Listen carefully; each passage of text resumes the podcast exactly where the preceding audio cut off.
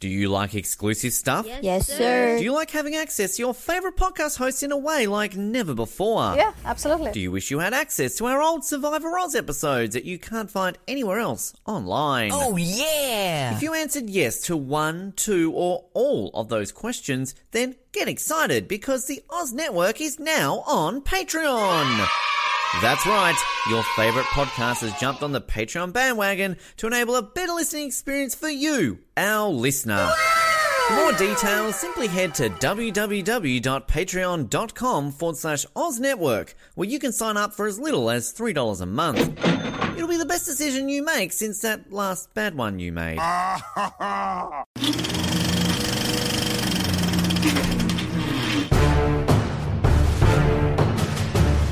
You're listening to the Oz Movies Podcast, only on the Oz Network. Welcome to the Oz Network for the beginning uh, or the halfway point of our Halloween month, because we're a week away from Halloween pretty much. Uh, but uh, we always like to bring you something before Halloween, and uh, we kind of uh, Focus, focus. focus. well, Hocus Pocus 2, I guess, is eventually coming. I'm sure that's on the list. Uh, no, we're not doing Halloween Town 2. We're not doing From Dusk Till Dawn, Texas Blood Money, or Hangman's Daughter like we teased last year. Cowboys and aliens. We're Yeah, not no, doing. Cowboys and Aliens. Never, never. Uh, but uh, we do have something, and and the first movie we're kicking off in our two part series uh, is something that we actually dropped the ball on last year. We said, "Hey, maybe we should do this movie," and we both got excited about it. And I'm still not entirely sure if you've seen the movie, but we'll get to it in a second. We're talking about Ready or Not, uh, the 2019. Okay, you totally messed that up.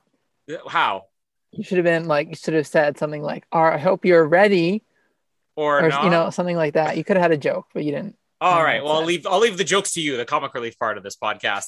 Uh, Ready or not, the 2019 horror slash slasher slash comedy slash I don't know what it is, but it's fantastic. And uh, we we've been waiting to do this for a year, and we're finally here, just in time for Halloween.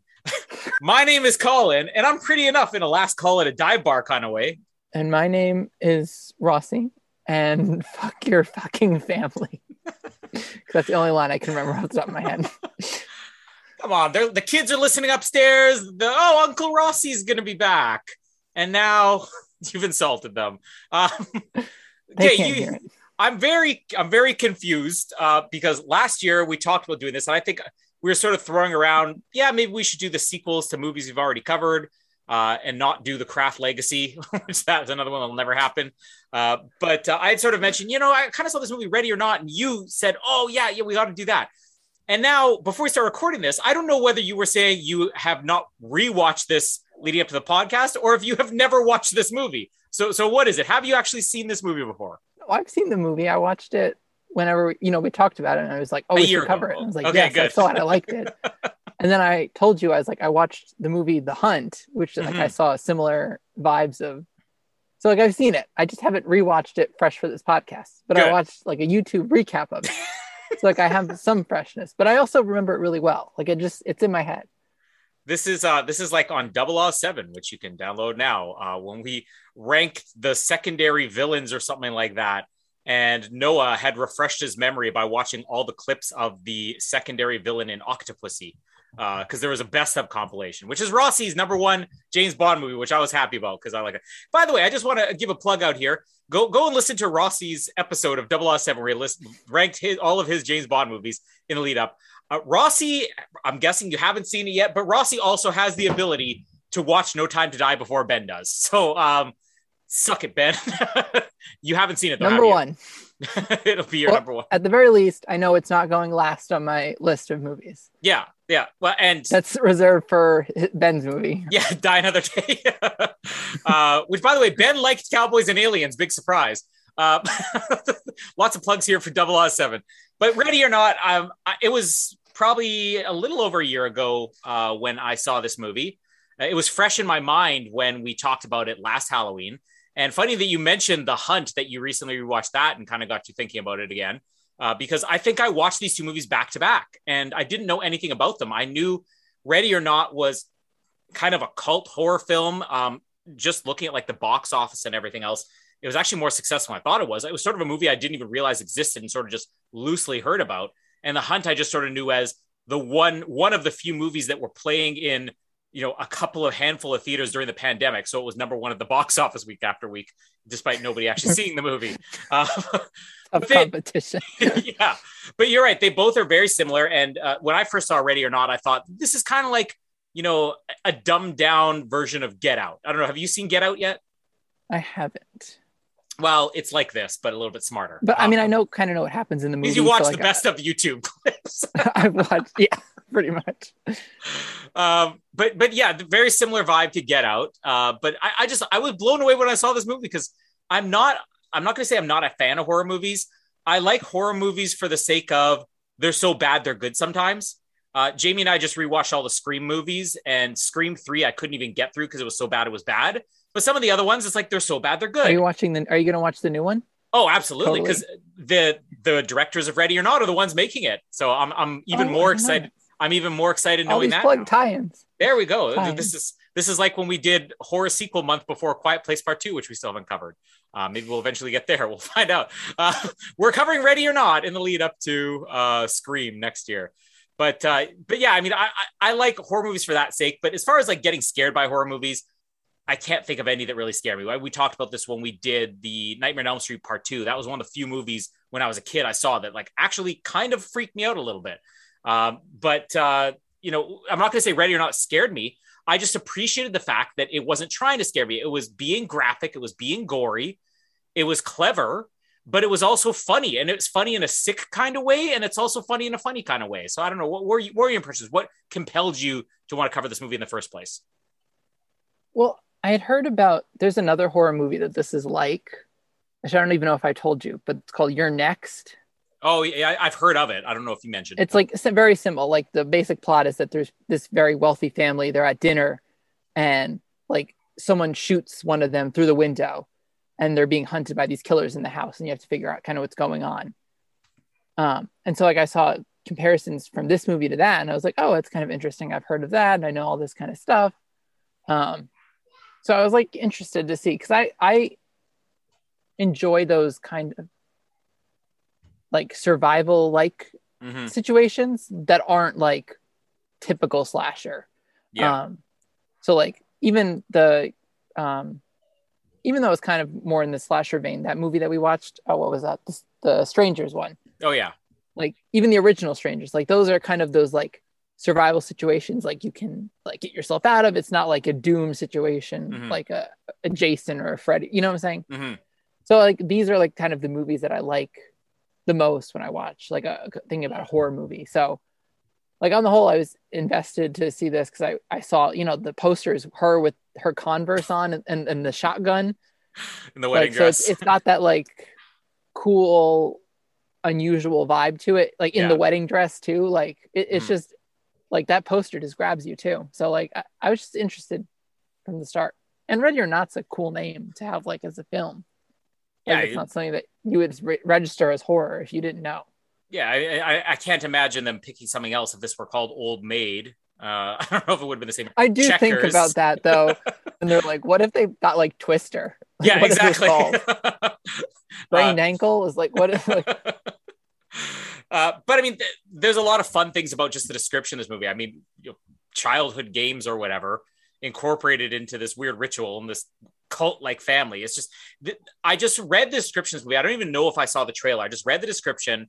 I saw the poster and like, wow, that sounds cool. I have to see this. Um, I- am not familiar with the other movies that the the filmmakers uh, had done. Um, what are these guys' names here? Uh, Bettinelli, Olpin, and Gillett.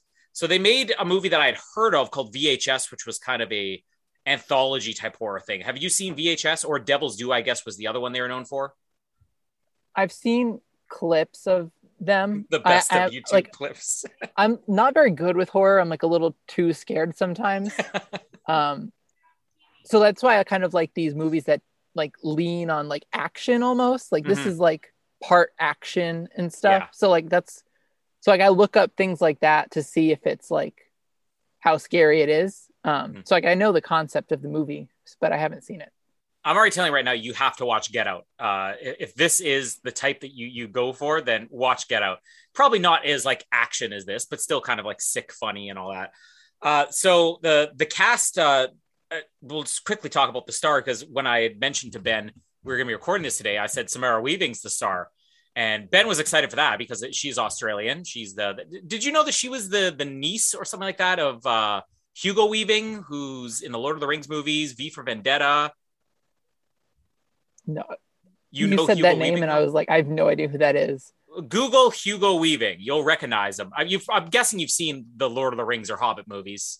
Yes, but can you tell me you recognize an actor from that, like outside Oh, of uh, Hugo Weaving. Orlando. Bloom? Like, who? you, I can't recognize anyone. I, I can, but I mean, Hugo Weaving also, I, I would say recognize him for V for Vendetta because that's probably the other thing he's most well known for. But he has a mask on that entire movie, so probably not. But Oh, Uh, that that helps. yeah, but uh, Hugo Weaving, she's got the kind of this famous uncle, and Ben's a fan of hers for other reasons, um, which you can probably guess. Oh, she's she's pretty old for Ben. She is a little bit old for him, yeah. Uh, also, listen to our Cowboys and Aliens recap. But uh, I, I had the only thing I had seen her in uh, prior to watching this, and it was maybe only a week or two before I watched this, was Bill and Ted Face the Music. The the last I saw Bill that was Ted on her thing, and I was like, you Yeah. would have seen that. Yeah, and and she was great in that movie. Like I I love that movie, but she was arguably the best thing in that. I mean, I, I liked her probably than better than Keanu Reeves and Alex Winter in Bill and Ted Face the Music. So I saw a lot of star potential with her. And She's very funny. She's very charismatic. Uh, to me, she just looks like Margot Robbie, but I actually think she's a better actress than Margot Robbie. And it's funny that uh, Margot Robbie is the person she's most often compared to because the role was originally offered to Margot Robbie and she turned it down. So they said, Samara Weaving, can you do this?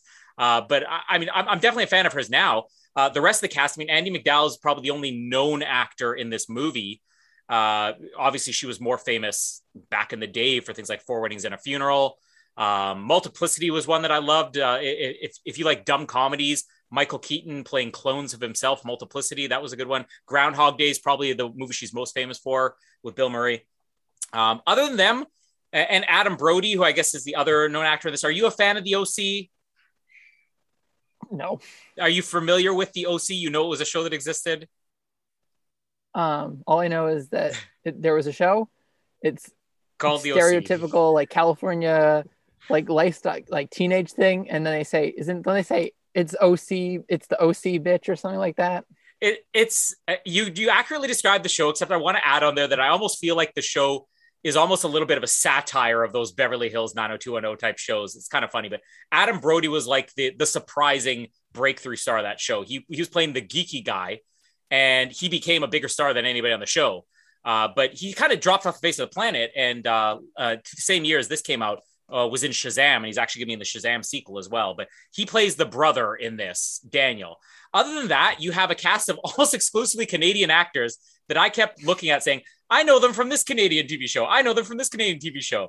Uh, than- Anybody from that corner gas show? Nobody from Corner Gas, sadly, but uh, our other most famous television show that Canada's produced within our lifetime, uh, Orphan Black, uh, the the brother-in-law who's keeps googling and doing YouTube videos on everything.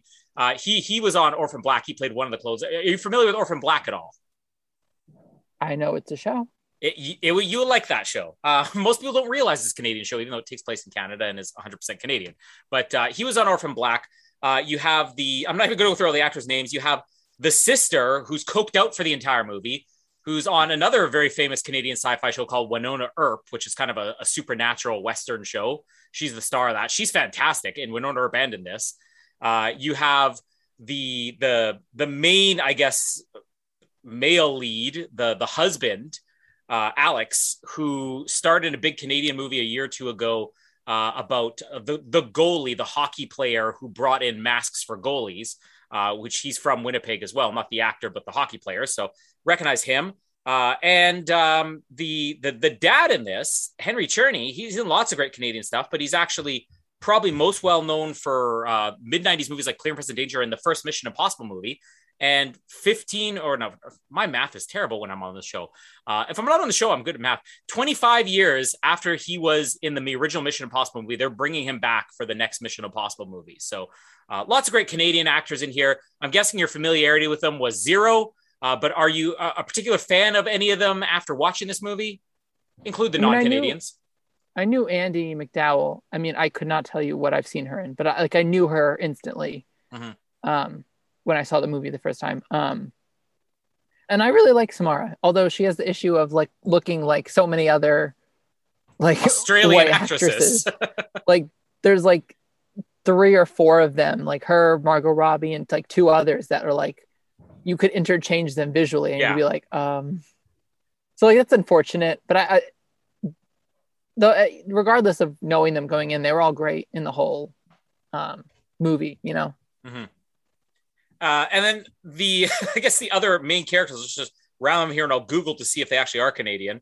Uh, we have Daniel's wife, who, uh, there we go, another Canadian. She was on Stargate Universe. Uh, and then the aunt. Now, the aunt's got to be one of the scene stealers in this movie. Uh, she is Canadian, and I don't think I've seen much. Of the, oh, she was on Street Legal. That was a big show for a while. Um, Cube, there's a great movie. We should do that for Halloween month. Now, you want you want an interesting Canadian movie. Uh, Cube is a movie. I'm just going to set did I this up. ask for interesting? I'm going to set this up for you, the premise for next year, because if you like a movie like Ready or Not, you might like Cube. Cube is a movie where you have like, I don't know, a half a dozen people, maybe eight people who all wake up just in a room, like a blank room. And then they basically the realize, room? Well, not the room, not that the room, uh, the cube, but they, they, they suddenly realize they're in this giant death trap, which is a revolving door of a Rubik's Cube. So the rooms will constantly move around them, and every room has a certain death trap and puzzle. It's basically like escape room, but a little bit creepier and more violent and gory uh, and clever. So it, maybe we'll cover that next year if we want to do Canada versus US horror month or something. Uh, but anyways, that's pretty much it. The cast. We got uh, a lot of other uh, minor bit players in here. The help, uh, I guess. But we can pretty much jump straight into the movie unless there's anything else we want to cover. Let's get Let's ready Do it. or not. Oh, there we go. He found a way to fit it in. All right. Well, I'm you ready. The, you have the better lines too. I hope he should say, "I hope you're ready" or not. You know, Ah, I just totally dropping the ball here. Uh, so the movie actually opens with this is a scene I didn't even remember. I didn't catch it the first time. This is where I think rewatching the movie really fits in because you're watching this opening scene is where that a dig? You know, really rewatching. doing your homework for a change. I don't Uh, get paid enough for this. don't get paid at all. Uh, or do you? I don't know. If you do, then you're starting to host these episodes. I'm not doing your hard work anymore.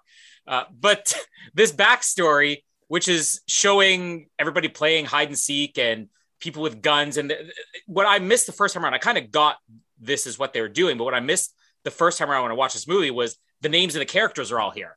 You have Daniel saying Alex, you have somebody saying Helene, and you have you know this woman with a gun, and then they flash forward to 30 years later. Only on a rewatch do I realize this is the backstory that they talk about uh, uh, later on with uh, Helene's wedding, the, the creepy aunt. Uh, it basically immediately jumps into the wedding day, and you get introduced to the bride and you get introduced to the groom. And we're going to go through this. We've gone through it on uh, another podcast recently. Um, but uh, does everything in this movie not happen if the bride and groom had actually stayed away from each other on their wedding day? Uh, this is like bad luck omen or whatever. You don't, the bride and groom don't see each other on the wedding day. And here they're seeing each other, they're talking, and they're literally watching people get in their seats outside in the backyard. Nothing bad happens. Maybe if they just obey the rules. I'm just going to say that. Uh, but uh, they're they're kind of setting up the whole family dynamic here as Alex, the fiance, is talking about, you know, oh, you know, if uh, we had done this my family's way, there would have been a three year courtship instead of 18 months. And she says, bonathon. I love just the response, the back and forth that they have here. This is what Samara Weaving's so good at, just this natural, you know, awkward, hilarious chemistry, uh, where he's like, well, interesting choice of words. Maybe you should include that in your vows. And she's like, well, I did actually. uh, uh, so um, th- we basically get to the the wedding. We have the sister in law, who's Adam Brody's wife here, who uh, even refers to her as saying she's pretty enough in a last call at a time bar kind of way, uh, but she'll never be one of us. Uh, and I love that um, uh, Adam Brody even says here, of course not. She has a soul. Uh, so you instantly get this whole family. There's the people who are on the outs and the people who are 100% bought into this. Andie MacDowell, the mother-in-law, has a scene with um, the the bride here. Uh, Grace is her name, uh, and uh, we're just getting a lot of introduction to the family members. So, um, well, it's their wedding night, and you think they're about to get it on in his old bedroom or whatever. You have creepy Aunt Helene in the corner, and I just love early in the movie. Every time they cut to creepy Aunt Helene, it's just like the most unpleasant look on her face, and she's just doing like everybody knows somebody really unpleasant and unfriendly like this and just terrible. Like, you know, oh, I just wish they would die of old age already. That's Aunt Helene. Do you have an Aunt Helene in your family? You don't have to mention them by name. Um, someone named Colin Hill. No, I can't think of it. Ben Waterworth. you wouldn't say even if you did. Uh, I, I, do want to say I, I I think what this movie is going for is going for two things. We'll get into what the second theme of this movie is, but the first part is just that awkwardness of you know your in-laws because the fact is you're never going to know your in-laws and and you know jamie actually knew my family her in-laws quite well before we got married but that's basically because i have two people she, she, had to meet my brother and meet my sister uh, my mom she met once or twice but my, my mom's dead now um, nobody killed her. It wasn't like that. Uh, my grandparents dead. Like basically everybody in my family's dead except for people and a couple of the other extended family members she sort of met at the wedding or people that I hadn't talked to in like 10 years. So it didn't matter. But easy on Jamie's part. But Jamie has seven brothers or eight brothers uh, and one sister uh, from two separate fathers. So there is no way I was even going to meet all of her family. And if I did, I don't remember it. I think Ben and I also mentioned this uh, recently on one of our episodes that we covered. That uh, I, I honestly don't think I could name all of Jamie's siblings for you if I wanted to. I can't remember. There's too many of them. So I kind of get this whole grace thing. You're into this family, and I think you also always have the, the one person setting up worse than it is. Oh, you don't know how crazy. I definitely had that with Jamie. Jamie, you don't know how crazy this person in my family is. Oh, they seem nice, and I'm like, well, you don't know them well. Uh, and I, I just really like the way this is played off because if you didn't see the poster, I mean, you're thinking this is a completely normal movie up at this point, even if you saw that opening scene. Uh, but creepy Aunt Helene totally fits in with this uh, family, and even the mom, Andie MacDowell.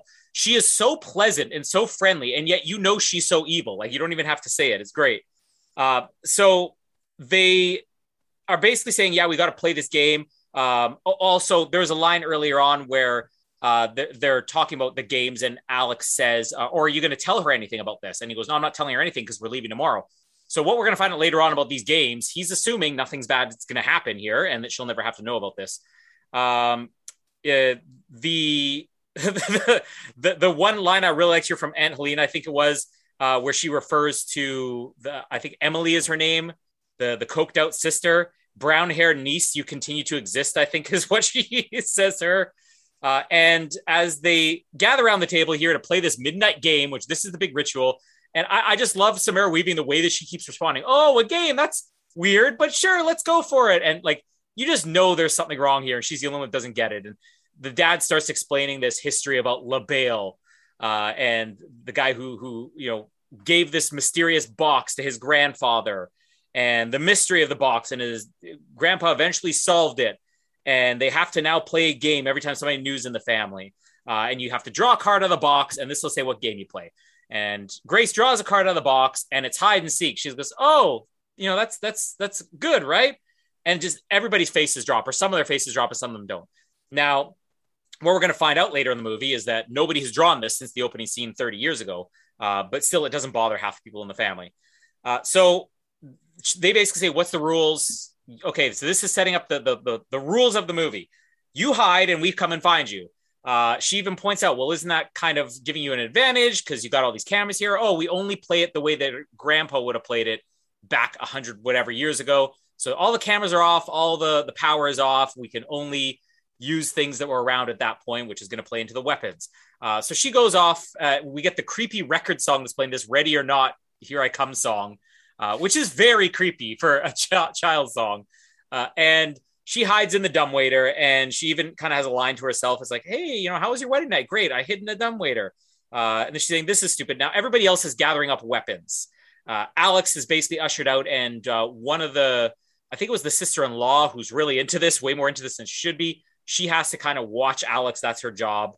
And um, well, Grace is kind of, you know, oh, is this ever going to end? You know, I should just leave. Eventually, she comes out. Uh, one of the maids finds out that Georgie, one of the two little kids, is out of bed. So the kids aren't uh, partaking in this. And as Georgie's out wandering around, Emily, the coked out sister, comes and she accidentally shoots one of their servants, one of the maids. Uh, and everybody else gathers in and they think they, oh, you got her finally because this is a game to kill the bride. That now we're realizing, and uh, they realize no, you killed the help, and we get the first of many lines in this movie every time somebody of the help dies, where somebody's like, "Oh, that's too bad. She was my favorite." every time somebody dies, it was somebody else's favorite. It's like, does, does that count if, she? If yeah, she does it count? Is it, no, no, it has to be the bride. Like they just keep reminding everybody. Uh, I, I just think this movie nails like just this opening the way that you obviously know there's something weird about this. You see them with weapons, you kind of get where it's going, and yet it's still kind of a shock where somebody dies, and then the movie's just going to continue to pile on the absurdity of how weird this family is as it progresses. But even just this opening, like I, I knew what the movie was going to be, and when I saw this, I'm like, they just killed the maid. I get where this movie's going. It's going for the shock of the violence, not necessarily gore, but the shock of the violence, and just this really dark sense of humor. Too many movies like this just play it straight for laughs. And this one's like, we're going to play for like an uncomfortable laugh. And I, I, that, even just, oh, she was my favorite. Oh, does it still count? That's what I think is like, we're playing it for that uncomfortable laugh. Agreed. Nothing else to add. No, no, no. The whole movie plays like um plays like the the way that they intended in the sense that it's this like family like get together.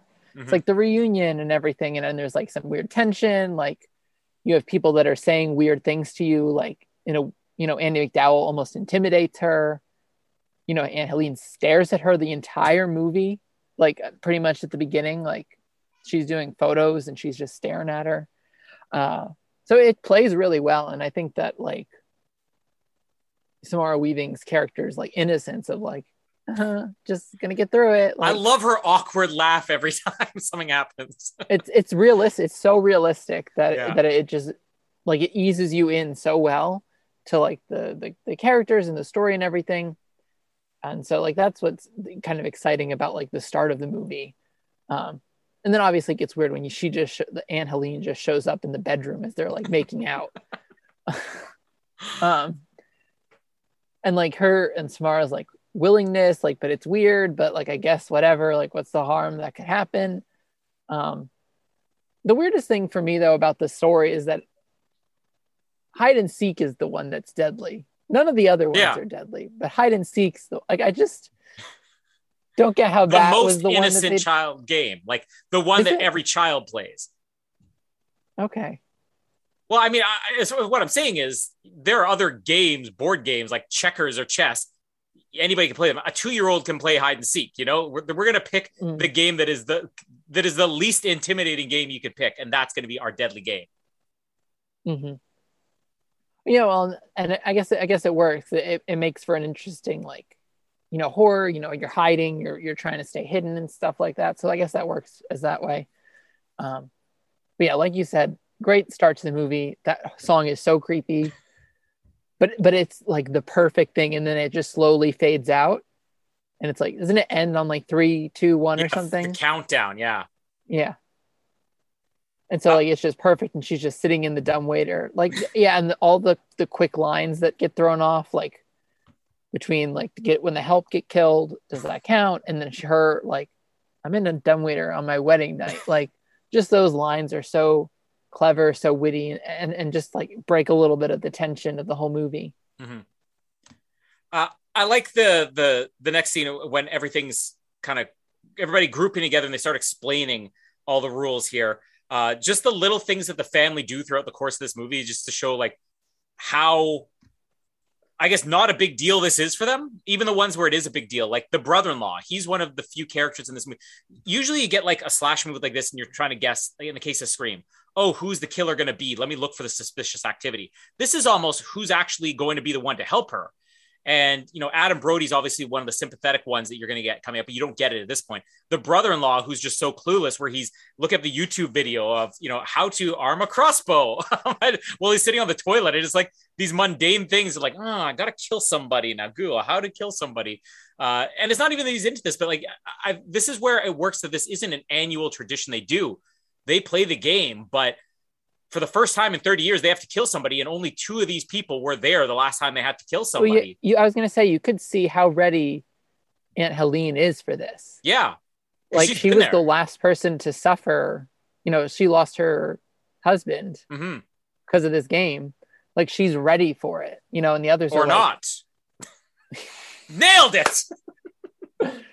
uh, but like you could see that she's prepared and everyone else is like totally lost. hmm One's on drugs, the other's clueless, you know. Um, her And then the- brother-in-law could care less about any of this. And the So, like, sister-in-law just is just like way too into it. Yeah, she's too into it, but not good enough. So, yeah.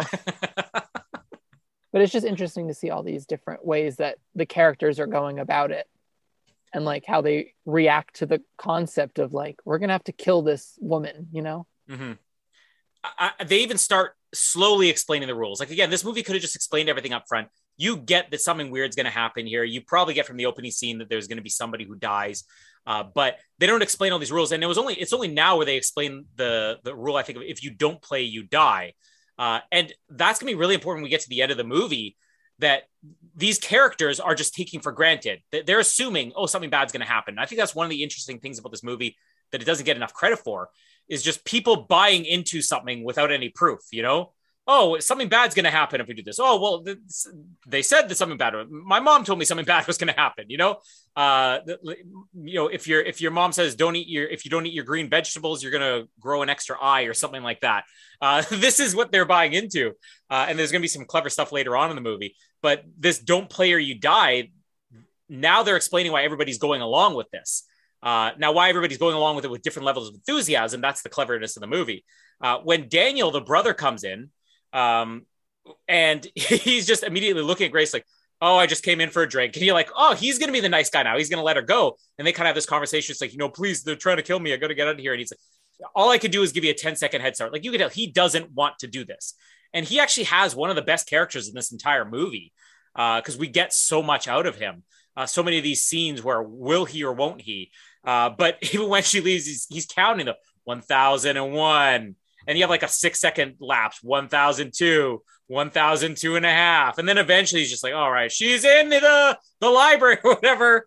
Um, and it's uh, interesting like his character is what you'd expect the husband to be yeah, but it's not you Yeah. know so that's that's like the most interesting thing about the character Well, and I also think it's interesting that you have the two kids who don't want to have anything to do with this, and just the difference between the dad and Aunt Helene, who lived through this maybe as adults, and that's the difference. Whereas they lived through as kids. But then when we get the kids in this movie, like Georgie later on, we have completely different reactions. So it's just there, there's a lot going on with the characters and why they all respond in a different way without this movie getting too intelligent because it's not meant to be. Uh, here we get one of the best parts of the entire movie where everybody's gathering together after Daniel lost Grace and uh, Emily, who's already shot one person in the help. It's like, I keep losing. Oh, where's my gun? I keep losing my gun. Oh, I suck. And then the parents like, you don't suck, baby. You're fine. You don't suck. And then it's like, I need a new weapon. the, the guy, the the brother-in-law who's been doing YouTube videos on how to use a crossbow. By the way, the um uh the, I think it was the screenwriters of the movie are the guys who cameo as the YouTube instructors on how to use a crossbow. Uh, but uh, he's like, here, take this crossbow because he, he hasn't figured out how to make this thing work. And another person walks in the room. Another person to help walks in the room. And what does she do? She shoots the help again. and then she starts freaking. Why does this keep happening to me? Uh, Emily is so good. I feel like they, they just drop her from the movie after this point. It would be great to keep having her pop up, but I guess everybody has to have their uh, their own parts. They start debating about okay, well she's out now, and now she knows we're coming to kill her. This isn't like what the way it's supposed to be played, where it's hide and seek, and you just find them, and the first person who finds them kills them. They don't know what's going on. This is also new for the family because like, well, this isn't supposed to happen. We should have killed her by now. Now she knows we're trying to kill her. We have to get her. And obviously, Alex is missing. They realize that. So Alex is telling her what's going on. So they know she's going to be clued in now. She's going to find a way to get out. Th- They're debating about whether or not they should turn on the cameras, but that's that's that's not part of the tradition. And then they're like, well, well, don't you think our grandfather would have used cameras if he had them back in his day? So this becomes a whole debate about turning on the cameras. Alex finds Grace. He starts explaining the whole rules of this family and everything. They think that if they don't kill you before dawn, that something bad's going to happen to them. You know, we just need to survive before dawn. We have to find a way to get you out of here. Um, Grace has the scene where she's arming up. He tells her basically go down this hallway into the kitchen. She gets in the kitchen. We get this great kitchen scene uh, where the this guy Stevens, who's the, the one useful person of their help, the the butler or the driver, whatever he is, uh, where he is making a pot of tea and he's whistling the and Grace is trying to sneak out or whatever. She tries to pull the trigger on him, and he even says, "Oh, that that gun, that ammo is display only." Uh, so what does she immediately do? Takes the scalding teapot to his head, and I like the the way this movie will sometimes surprise you with the action with something you just don't expect, because that's the movie in a typical horror movie where, or the moment where she's got the gun, it misfires, it goes, "Oh, you know, bad luck." That's a display only. Without even blinking, she's got a teapot across his head, scalding him. Uh, now the cameras are all on uh, Alex is breaking the console. He's opening the doors. He's basically giving her her escape route. Uh, there's the fight scene here between the uh, Alex and his dad, and uh, Daniel's in there, and Daniel is basically talking to Alex here and telling him, you know, it's it's okay. I'll help you get Grace out. I'll help you. And then the dad comes and hits Alex behind the head.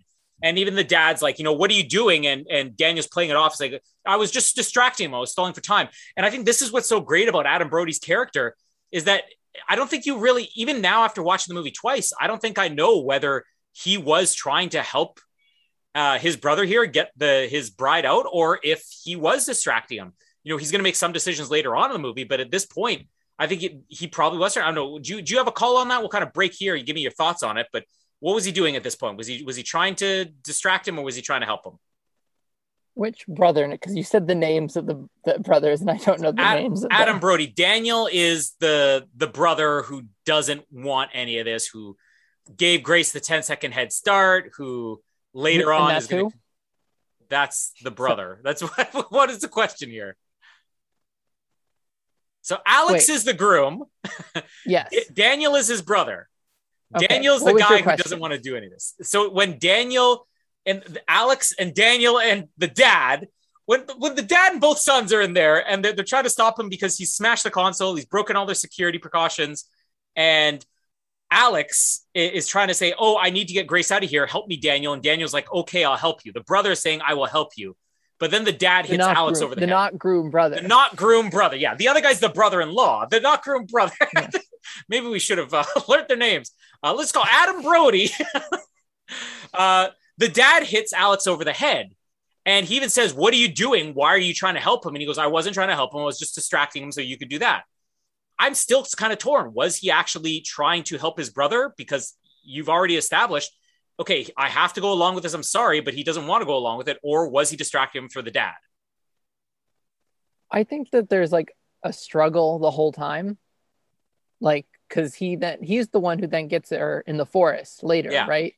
Yeah. So like I think there's a struggle, like where he like willingly gets her then, but then like now is like sort of unwilling, but like I think it's like keeping up appearances, so he's got to look like he's trying. Um, I think it's uh tough. Like I, I don't think there's a solid like one way or the other.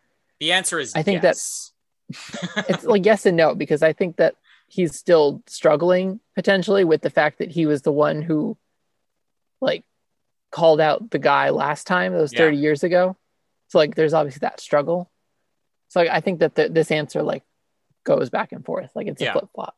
and I think that's that's something I actually like about this movie is that we really don't know. Uh, and, and with some of the other characters, we don't know why they're going. What again, the kind of theme of this movie that's going to come out uh, is uh, you know gives you a clue as to why everybody's going along with this. Uh, the last servant ends up dying in the dumbwaiter, getting crushed. Uh, I think this is the only time we don't have a line of "Oh, that's too bad. She was my favorite." Um, and Helene now Which has was not a kill by the family. So exactly. uh, but uh, Helene now has this speech about Alex where she's saying Alex is exactly like me uh, because it's it's it was me who had to sacrifice my spouse on my wedding day last time, and I'm sort of the leader of this family. And Alex is the one who has to sacrifice, and Alex is the one who's supposed to lead this family. Now, this is going to set up, you know, what happens with Alex later on in the movie. Um, but uh, it's interesting just throwing these little things of the characters out there because the family wants Alex back in there, and Alex doesn't want any part of this. So part of what they're doing is trying to convince their son, you know what, come back with us again. You know, you, he's been, uh, you know, out doing his own thing. He doesn't want to have anything to do with them. He would have been okay not getting married. Uh, I think we even have that scene where early on she was saying, uh, you know, why did you let me do this if you knew they were going to potentially kill me? Well, nobody's ever pulled the card in 30 years. I didn't know. And plus, you wouldn't be with me unless we got married. So you kind of brought this on yourself. Uh, but uh, just this dilemma that Alex has, where it's like he didn't want to get married because he knew this was going to happen. Uh, and now Helene saying, Hey, I became who I was because my husband died. I was him before. Uh, you kind of wonder what's going to happen to Alex later. Uh, so there's uh, also the moment here. This is where they they drop the seed that the reason Alex is going to leave the family is because he's the only one who's seeing this Le Bail character, this this demon who granted them all this wealth, and this is where we start to find out everything they have, the, their board game empire, uh, all their you know their wealth, uh, everything they have, all their success is because they sold, they made a deal with the devil, uh, Le Bail and Alex, as a child, was the only one who saw this Le Bail uh, sitting in a chair. And they say, well, he was five years old. We don't know if he saw anything. And I love they keep throwing these things in there saying this curse is real. And people questioning, we have no proof this curse is real. We've never seen anything happen. Uh, I think they have the moment where they talk about another family later on. Remember what happened to whatever family? Their house burnt down. Uh, and they're like, that doesn't mean anything. Like, you have the mystery for the audience. Is this real or is it not? Is it all in the character's head? Uh, we have um, Grace, who's finally got out of the house because the doors are unlocked now. She's sneaking around outside. She makes her way into the barn. And this is where she finds little Georgie, the boy who has disappeared earlier on, the nanny was looking for. And she's like, Oh, Georgie, Georgie, you got to get out of here. It's dangerous. And Georgie pulls out a gun. Little kid, eight year old kid, pulls out a gun and shoots her through the hand. I just love the balls of this movie to have a gun, a kid shooting a woman through a hand. Uh, and what does she do? She punches the kid in the face. Now, this is what makes a movie more punching in the face of children. I have three children upstairs. I don't want anybody to punch them, but again, just the I love when a movie does something that's unexpected. Like, you can't do that in a movie. No, we're going to have a five foot nothing blonde woman in a wedding dress covered in blood with a hole through her hand punch a kid in the face because that's what we want to do in our movie. It's, it's admirable. Uh, she falls into this pit. We see there's all these corpses in there all these bones. This is everybody who's been killed before, half of which are the help. We're, we're gonna. This is where they put their help when they die. Uh, and she starts climbing out of this pit. And uh, one of the great shots of this entire movie is where she's dangling, and you see that she's she's having trouble pulling herself up out of this pit. And you see the nail there, and they they, they dwell on it for like 15, 20 seconds until eventually her fingers are slipping and she slams the other hand up there and the nail goes right through the hole in her hand. And she's screaming uh, that's the only thing that's holding her on. It's such a great moment. Just again, not too gory or graphic where it grosses you out, but just enough where you're like, oh, I don't know if I can watch this. Uh, it's funny. The first time when I saw this, I was like, I'm not worried at all about the nail because in my head I'm like, oh, it's gonna go right through the hole in the her hole, hand. yeah. so she's not gonna feel anything because she's gonna miss. Yeah. Like you know what I'm saying? Yeah. But I didn't course... account that there'd be like pain in the open wound, but I'm like, there's no issue. It's like yeah. it's gonna be fine. She's gonna slam her hand down. It's gonna be no pain. I mean, if it wasn't, if, like, if if that hole wasn't supporting all of her body weight, it might have been okay. I mean, it does give you like total like, um, like it gave me flashbacks of um, in Quiet Place when uh, Emily Blunt's character is trying to go up. The oh, the nail. Yeah, yeah. This is Nail in Skin Month on the Oz Network. Maybe we'll find that in the hmm. plot keywords later on. We can connect the movies. Uh, but she screams a lot here. Like, I think this is important as well. Her scream in this movie, you have the typical horror movie scream, which is like a scream of shock. Her scream is a scream of pain every time she screams in this movie. And another thing that's so good about her performance, you believe that she's been brutalized and that she's in agony and that she's also terrified and also fighting for her life. I don't think I've ever seen in a slasher movie before somebody fight for their life the way that she does. Like it looks believable. The littlest thing she's there's not one second where she's not scrapping, you know? Uh, and, and it's not like she becomes superhuman either. I mean, the only moment we get of your typical movie cliche where she's like, I'm fighting back, where she slaps on the vest of bullets and she's got the shotgun. And what does it result in? No, those bullets are display only. That's not real gun. She doesn't have this typical movie moment where she becomes a superhero she's bleeding and screaming the whole time. And anytime she is fighting back, she's doing something like biting somebody or kicking them in the balls or, you know, scraping them with her fingernails. It's all dirty fighting. And I think that's kind of realistic. I like that in the movie.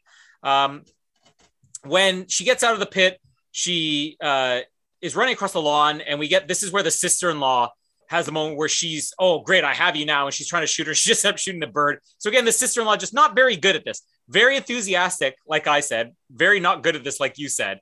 Uh, and uh, Adam Brody even has a scene. I don't remember if it's here later on where uh, he's talking about um, you know why he he wants to help her, and uh, he's saying like you know she she doesn't deserve this, and then uh, even saying like you know oh you honestly don't care uh, about me, and he goes you signed up for this, you you were more than willing to to sign your blood on the dotted line as soon as you found out. This is where that that theme of the movie, the whole class structure, plays in.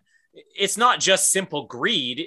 A lot of these characters are characters that they had nothing, so they wanted. Like the sister-in-law, she didn't grow up like you know some of these other characters. They grew up rich. They don't want to lose their success, or they grew up and they were just indoctrinated. The, the adults is where you start to question why would the brother-in-law go along with this. Uh, the sister uh, here, Adam Brody's wife, Daniel's wife, it's because she's like, oh, I wanted to be rich. You know, she even says, you know what I came from before this. But then you have Grace, who's the exact same character. She talks about growing up in foster care, and you think she'd be one who'd sign up for this, but of course they're trying to kill her.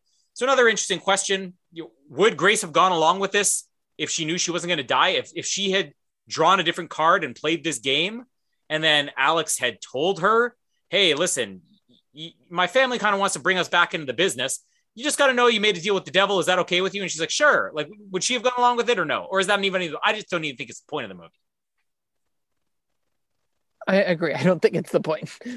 um, no, but I, I really like her character. The um, race. No, uh, the other Sister-in-law? one. Uh, yes. Yeah, let's. I think let's she's. I, I, think she's interesting. I think that it like shows. Like I think she's on the side of like. Like you know she's willing to protect what she has now and stuff like that. I just mm-hmm. think that, that that's more interesting than like some of the other ones that are just like ready to kill. Yeah. So. And and like I was saying, you know, not not to answer the question of what would Grace have done if she hadn't drawn the hide and seek card, but what they're implying is that her and the sister-in-law here are essentially the same character. They came from nothing. Uh, I think the only difference is is that um, when Adam Brody kind of brought her in to the family because Alex is sort of ostracized from this family. He's the black sheep there was no exposure. Grace isn't thinking, yeah, I'm marrying into money here. It's kind of a surprise to her. Oh, your family has all this money. Uh, whereas the, the other girl, the sister in law, willingly came into this because she came, but they're both for sort of the kids that came from nothing. Uh, Grace almost gets out, uh, squeezing through the fence here. And again, I love the, the gore of certain scenes where they don't go too graphic, but they go just graphic enough where you're like, ooh, that's just uncomfortable, where the, the fence is slicing her skin. And again, typical movie cliche, you're going to see that and you're just going to see a trail of blood. They're showing her wound opening as the thing is tearing. Away yeah, that was skin. the worst one for me. Like yeah. that one, I felt you felt that one the most, mm-hmm. at least for me. Yeah, no, and, and again, they let it dwell for a long time. Uh, this isn't like a yeah, cheap not like, horror movie. Yeah, it's not just scares. It's like we're gonna make you really uncomfortable for an extended period of time. Uh, but when she gets out again, one of the great things about this movie she gets out, she flags down a car for help, and like, get out of the road, you idiot! just drive off. she just starts freaking out. Uh, we get uh, a chase scene here uh, of Stevens. This is the guy she scalded with the teapot, and um, he's running her down with the car. Uh, there's a fight scene. This is where she starts fighting really dirty, kicking the balls and all that.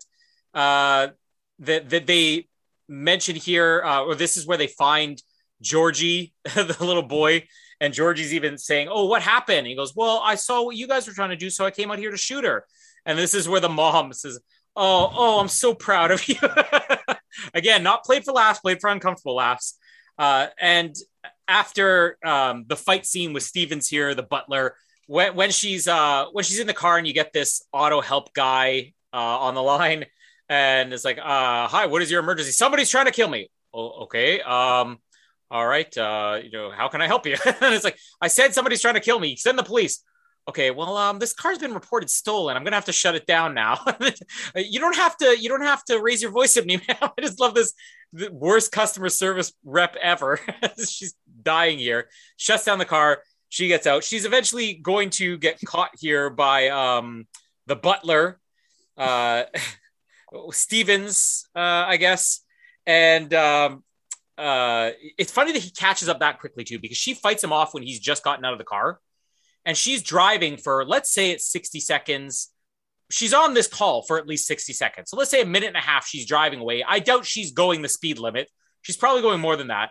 And then when the car shut down, Stevens is there within five seconds. So this guy's running faster than Usain Bolt or faster than Britney He Spears is, to get uh, there. Colin Hilding at a m- long race. Exactly. Yeah. He's a, he, he is an endurance runner. Uh, he's there in a split second, uh, but he catches her. And we get this other really great scene as he's driving her back to the compound, and they're all watching on the, the video as he's driving. Good. She's there now. She's coming. We got to prepare for the ritual.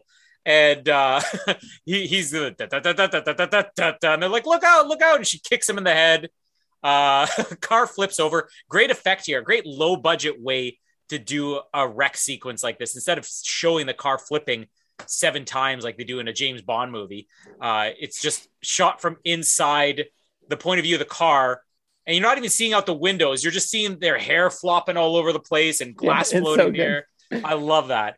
Um, eventually, she's going to sneak out of the car and she's going to run into Daniel, the, the brother, who is he helping? Is he not helping in the woods? And you're really convinced he's going to help. But he goes, You don't understand. I have to go along with this. And he shoots her with a tranquilizer dart. Uh, so now he's definitely one of the bad guys. And we find out from the dad here, the dad was watching the whole time, and he says, You can come out now. Did you know I was watching the whole time? Another layer you could add to the character. Would he have let her get away if the dad wasn't there?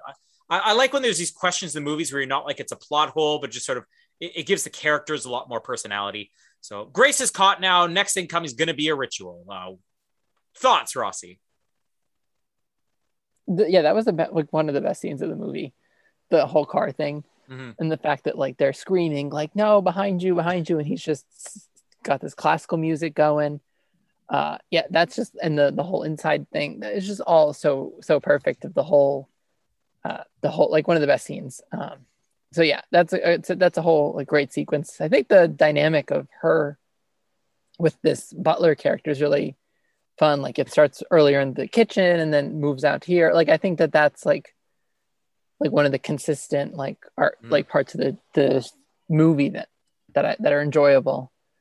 Uh, and yeah, like constantly the grappling of whether or not Danny Daniel Daniel, yeah. is going to help her like is is just really interesting like and i think that by far the most fleshed out character of the whole movie is outside of grace obviously is probably him and so like yeah just their their scenes are really compelling and then you're like later on when he helps her like you're like even more confused like what's going on Mhm. um so like yeah it just honestly keeps you on your toes like we know who the killers are it's just like the the how and the why that we're like not Yeah. sure of throughout the whole movie and like this is part of th- that Yeah, it's kind of like I said earlier. There's a mosquito or something that's bothering me here. I'm not I'm really animated about this movie. Uh, this is the car flipping. Whoa! Uh, but uh, uh, it- it's not like a who done it. It's a who's not going to do it. You know. Uh, and we're gonna how they're gonna how how how do you do it Yeah, how? Um, how how done it Uh, but also something important earlier on in the movie uh, when they thought that um, I think Melanie is her name. Um, sure, uh, the, the coked out sister. Uh, that might be the actress's name, but anyway, she's uh, when when she's shooting people in the face and like we need her maimed. We don't need her dead. We need her alive for this ritual. You realize there's a bigger part for this. They can't just kill Grace they have to have her alive because it needs to be a living sacrifice or whatever. Uh, and that's another reason why I guess a lot of these weapons are non-lethal. It's not like a shotgun, you know, it's it's a crossbow or whatever, machete, whatever it is. Uh, we get a nice scene here between mother and son. Uh, we should mention Alex has now been chained up to a bed, and every time they cut back to him, he's just slowly sawing his way through the bedpost with the the handcuffs. Uh, but uh, we basically have two scenes that played out very similar here, where we had Grace and Daniel in the woods earlier, and now we have Alex and his mom in the bedroom where they're saying the exact same thing about if this curse is real. When Daniel is saying, No, I can't let you go, Grace, because something bad's going to happen. She goes, This curse isn't real. Things like this don't exist. You guys, you don't realize that this is just some story somebody told. And now you basically have Alex saying the same thing to mom. It's like, Hey, what if the curse isn't real? Uh, and now, from your perspective, when you watched this the first time, were you thinking this curse is real or were you thinking no this is going to be the whole point of the movie is that nothing's going to happen um yeah i think i was on the side of it's not going to happen Um, but like, like these rich people are so desperate to keep everything that they have, like even if Mhm. it's you know not physical and it's like metaphorical, you know. But like Yeah. they're so desperate to keep the status quo that like they'll do it. That they'll just do it. Um, and I think that this is probably more infused, in, fueled by the people that were there 30 years ago. Yeah. They're like, we had to deal with this then. Like, we're gonna have to deal with it now. Like, they're not gonna let the tradition die because, like, they're like they we suffered, so you have to suffer, too. You know. So like, I think that hmm yeah, I was definitely on the side of it's it's not it's nothing's real. And, and what's interesting is that even what happened 30 years ago, they still had no proof that this curse was real, that anybody would die or anything bad would happen. They, they mentioned, I think, loosely here about this other family where their house burned down. But again, that's not concrete evidence or anything. Uh, I was sort of thinking, okay, it's throughout this entire movie, I was thinking the twist is going to be that there actually is still some kind of curse. I wasn't quite thinking it would be what it is, but uh, there's a moment where I changed my mind here, where I actually thought the movie was going a different direction. They they sort of fooled me here. I'll, I'll get to that briefly. Uh, so now, because uh, of everything that's happened, the kids have to be brought in for the sacrifice. So they're even telling the they, did the bedtime story. The kid- kids, we want to tell you about a little man named Le Bail, and he made a deal, and we need to kill somebody here. Uh, and um, they they go through the sacrifice scene. So they have this big ritual. They're all wearing the coats. It's exactly what you expect. It's this very over the top supernatural ritual thing. A dagger, this giant uh, whatever thing she's on, this table. I love that it's so cliche this time. uh, Mhm. obviously because it's going to get ruined um, and they're going to have to do it again. But like the second time that they do it, it's the most low budget, like student film version. Like they're holding her down. This one's got ropes and the cloaks and the Yeah. wand. Like it's, I love the comparison between this and later on when they're like, just get it done. well, I mean, they're going to go stab her. And this is again just that thing of Samara Weaving her performances. She's constantly just fighting for her life in a believable way where she just squirms out just enough. They stab her through the shoulder. Uh, what's going to happen during the, the, the second sacrifice here uh, is obviously that uh, everybody starts getting sick as they're they're getting ready for the sacrifice. They all start throwing up. And here you get the hero moment. Daniel takes off his cloak. Now, this is where, again, I think they found a clever way to fool the audience where you finally think Daniel's going along with this plan. And you realize, no, his plan was to get her on the sacrifice table so he could poison everybody else. Even as he's sneaking her away, he even explains to her, oh, that's not going to kill them. It's just, you know, it's just going to make them sick for, you know, a week or something.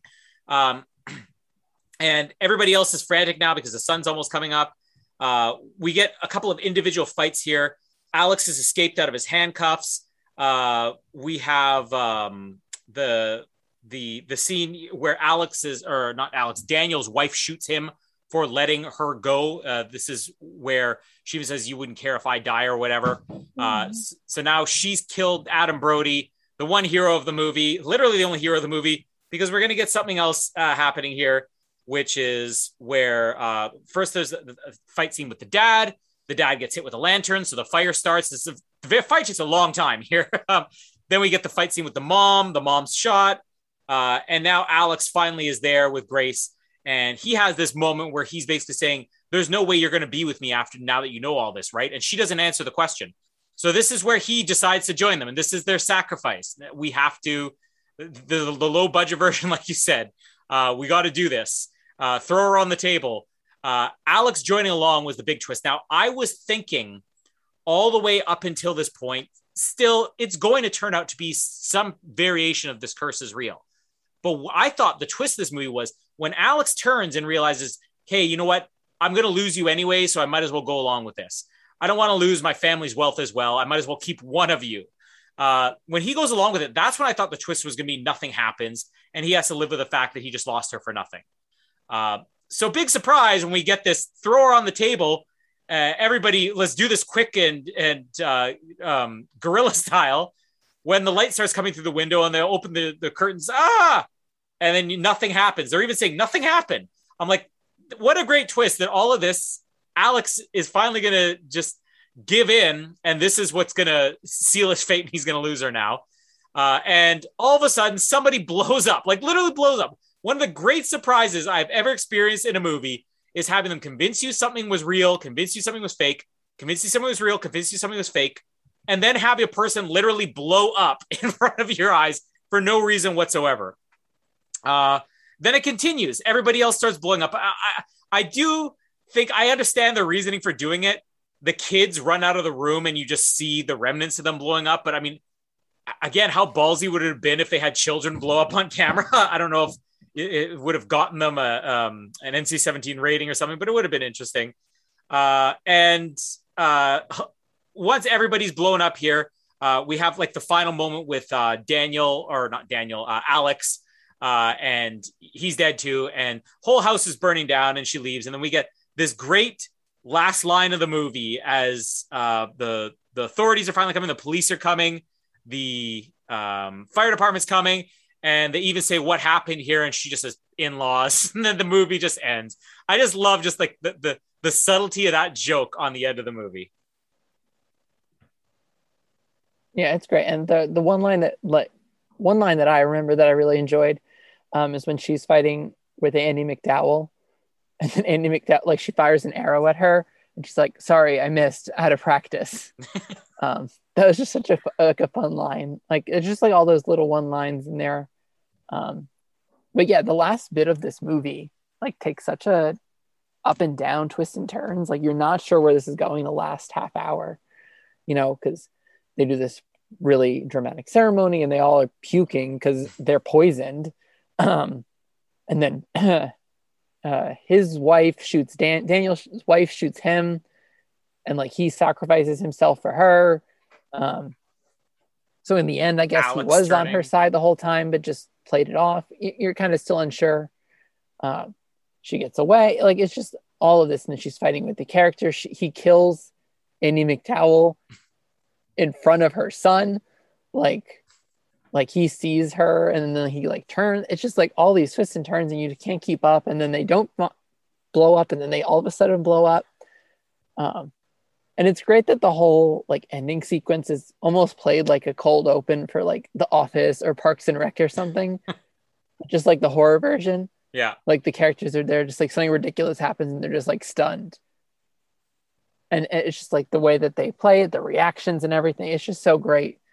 Her Grace when her, she screams like a banshee, she like grabs the knife, just screams at them in the corner. Like so many great moments of the whole ending sequence that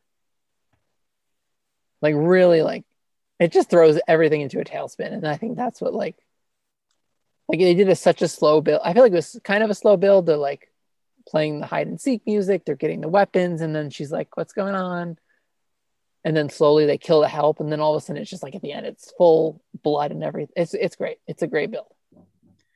Uh, so this movie as i said did a lot better than i thought it did. Um, i it's usually I, am very close with tracking box office and everything and seeing uh, you know what how, how, well movies are doing, how well movies are being received, whether it's something I intend to see or not. I just always am interested in following that. And this is something I didn't realize had even played theatrically, let alone uh, it did quite well. Um, it uh, opened um, with uh, eight million dollars in its opening weekend, and um, it was sixth place uh, for the weekend, but uh, ended up making overall box office, uh, over $28 million for a low budget horror movie that was technically independent and barely promoted, $28 million domestically, uh, almost $29 million internationally, $57 million plus worldwide. That's successful for pretty much any horror movie, let alone the small indie horror movie. And yet I still feel like this is a movie that not a lot of people know about. It's very under the radar. Um, and there are much better uh, or much bigger horror movies out there that are much worse than this. Uh, see *Malignant*. Uh, have you heard about *Malignant* yet? Yes. Yeah. Have you? You haven't seen it though. No. Yeah. Well, listen to mine and Jamie's review if you get a chance. Uh, I'm sure it'll sell you on watching the movie, uh, whether you like it or not, because it's definitely something you need to see. But Ready or Not, way better than *Malignant*. Uh, but uh, it, it, did well um, commercially, critically. It actually did well as well. It's got 88% on Rotten Tomatoes. That's really strong for a horror movie. Uh, one little snippet of a review I liked here. Uh, Leah Greenblatt in Entertainment Weekly said, "Come for the crossbows, etc." And to watch Weaving Star be born in real time. Stay for the socio-economic lessons and sweet, sweet revenge. Uh, very good. Now, some people obviously probably don't like this movie. Uh, so let's go to IMDb and find a one star review. Uh, this one I love for so many reasons. Uh, who is this person? Martimus Ross. Martin, like Martin with an M, us Ross, all one word. Uh, titled it "Give This Turkey a Miss." What ridiculous tripe! Perhaps the worst movie I've seen this year. It was neither fish nor fowl. This review is just makes no sense, but thinks they're clever. Someone's dinner order. fish nor fowl. It failed as either a comedy, thriller, or horror.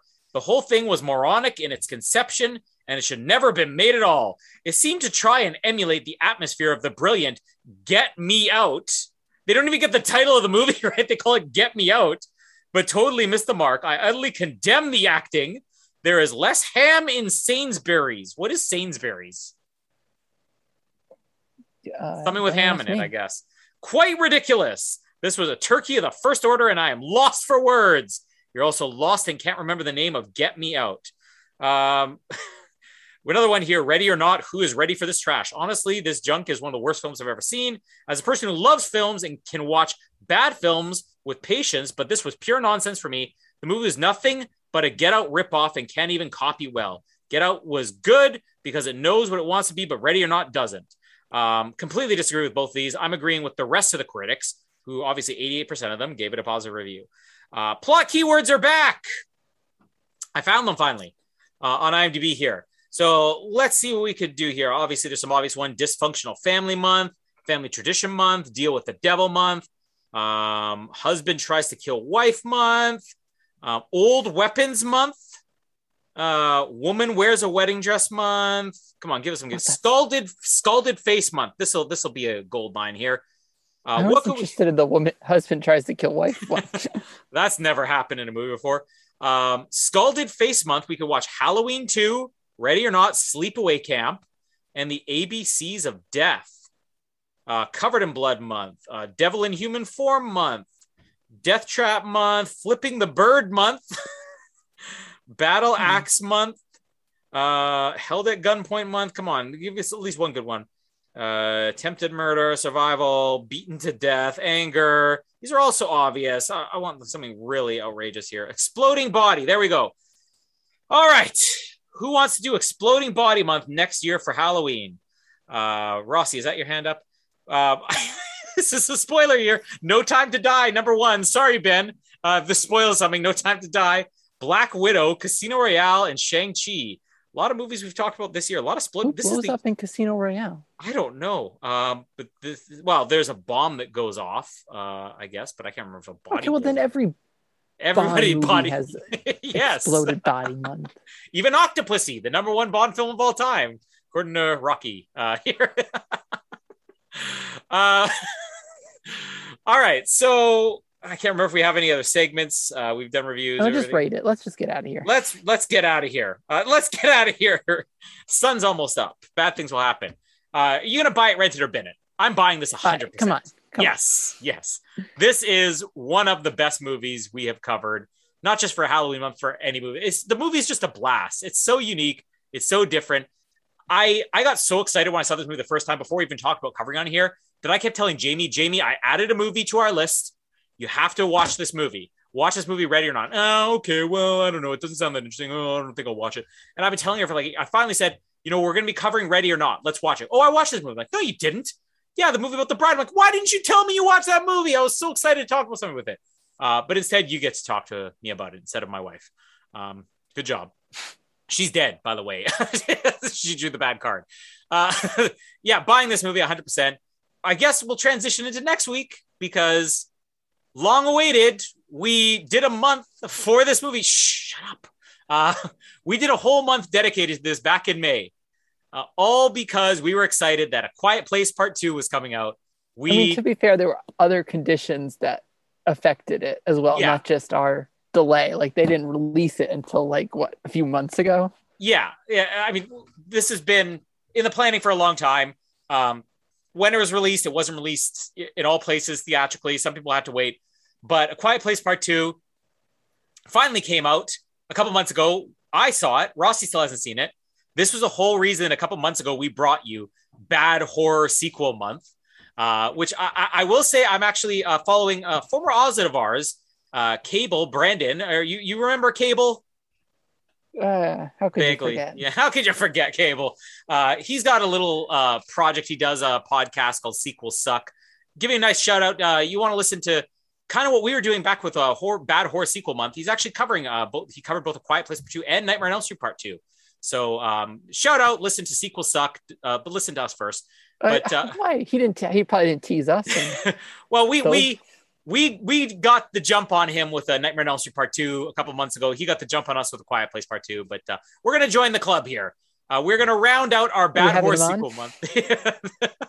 we're gonna coming have him on. uh, he's gonna draw a card.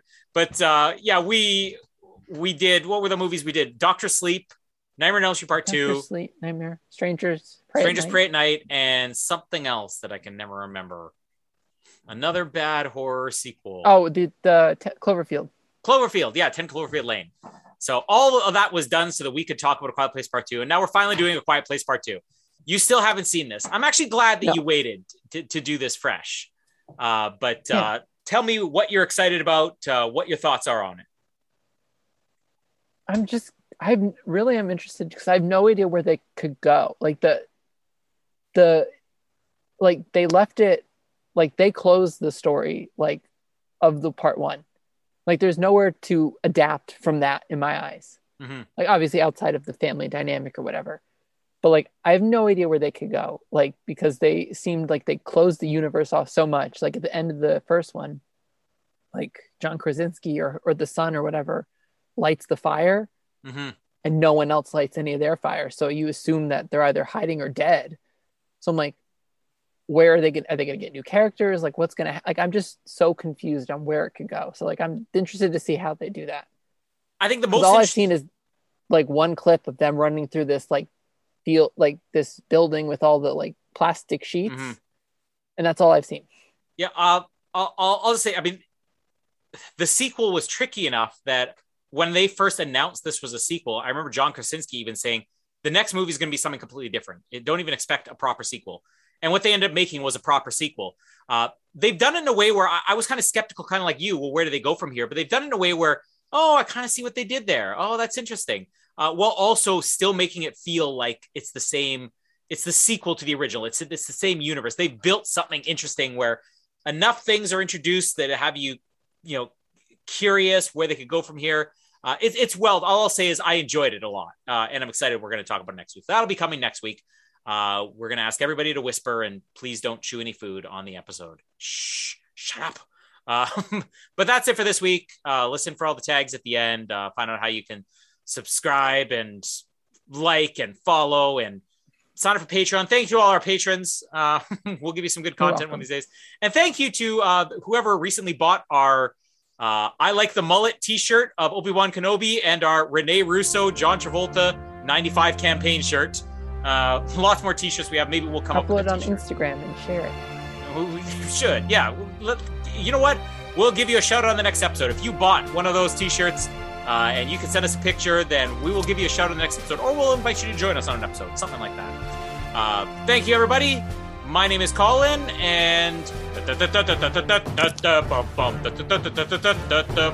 Rossi's leaving. Uh, I'm Rossi, and you want to know what happened to me? Colin.